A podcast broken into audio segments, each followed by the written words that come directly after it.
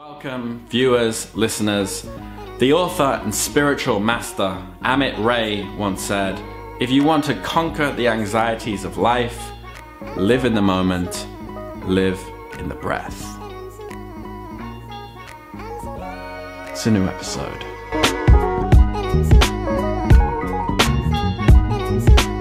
Greetings, Chris here. It's Thursday, so let's talk about strengthening the mind, physiology enabling better psychology, and how a commitment to your body will in turn help you have a stronger mind and thus enable you to have richer interactions.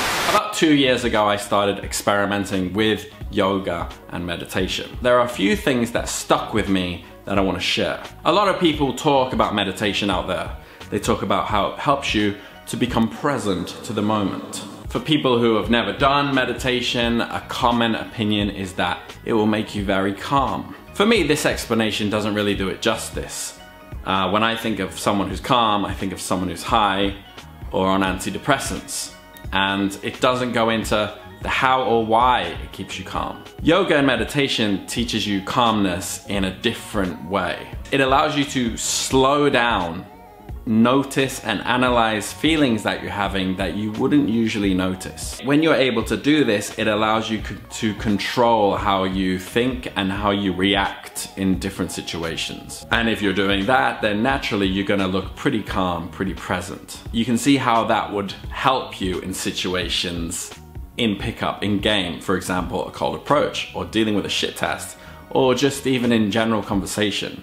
One thing that isn't talked about outside of meditation is the presence that you feel during exercise. A big part of yoga is fighting and dealing with that burn, overcoming discomfort with a non-reactive mind. And this aided my interactions a lot better than just meditation because meditation doesn't have that pain or discomfort element. I later realized that this pain and discomfort element is actually present in most exercises. So there is yoga with those difficult poses.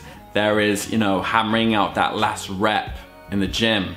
There's the last leg of endurance running or cycling. Now this experience during physical exertion in whatever you're doing is known as flirting with your edges or dancing with your edges. It's easy to recognize this in yoga because take for instance, you know, a squatting position. It's very easy over that period of time that you need to hold it to see where that fine line is be between being too easy and then feeling the burn. And it's at the edge of that discomfort, which is where you find progress.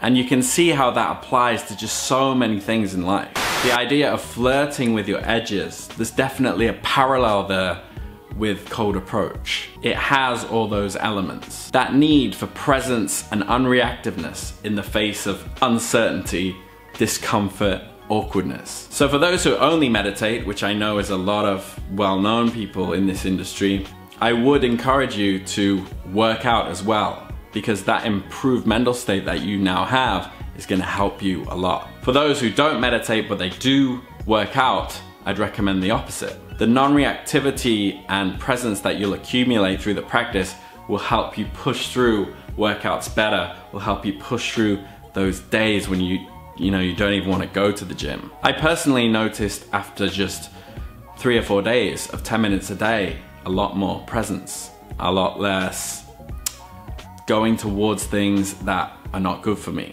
So to close out, let's take a look at the key that you use to unlock all this, which is known as Ujjayi breathing or the ocean breath. This style of breath should be practiced definitely during meditation. It should be the way you breathe, but also when you work out in times of discomfort, in times when you are pushing through that last hurdle where you're really struggling. Step one is to breathe through your nose and notice how your nose, like mine, because I kind of have a bit of a cold, will tense up.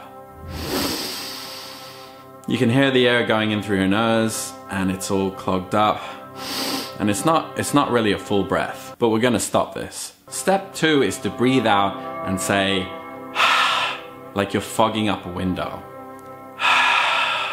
Repeat the same again, but this time as you breathe out, close your mouth. And what you'll do is you'll transfer the air from coming out of your mouth to coming out through your nose, but while being controlled by the diaphragm. And this is the Ujjayi out breath.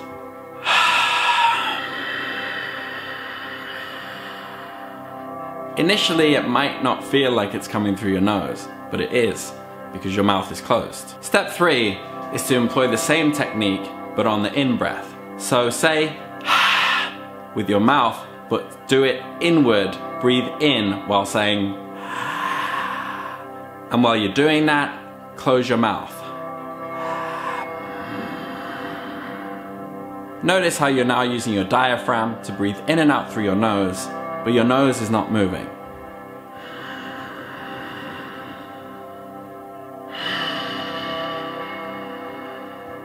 First one. Second one. Continue for a few repetitions and get used to it. Practice this slow, deep, methodical way of breathing and let me know when you start to notice some positive effects. I hope I've put you in a state of zen and a heightened state of awareness.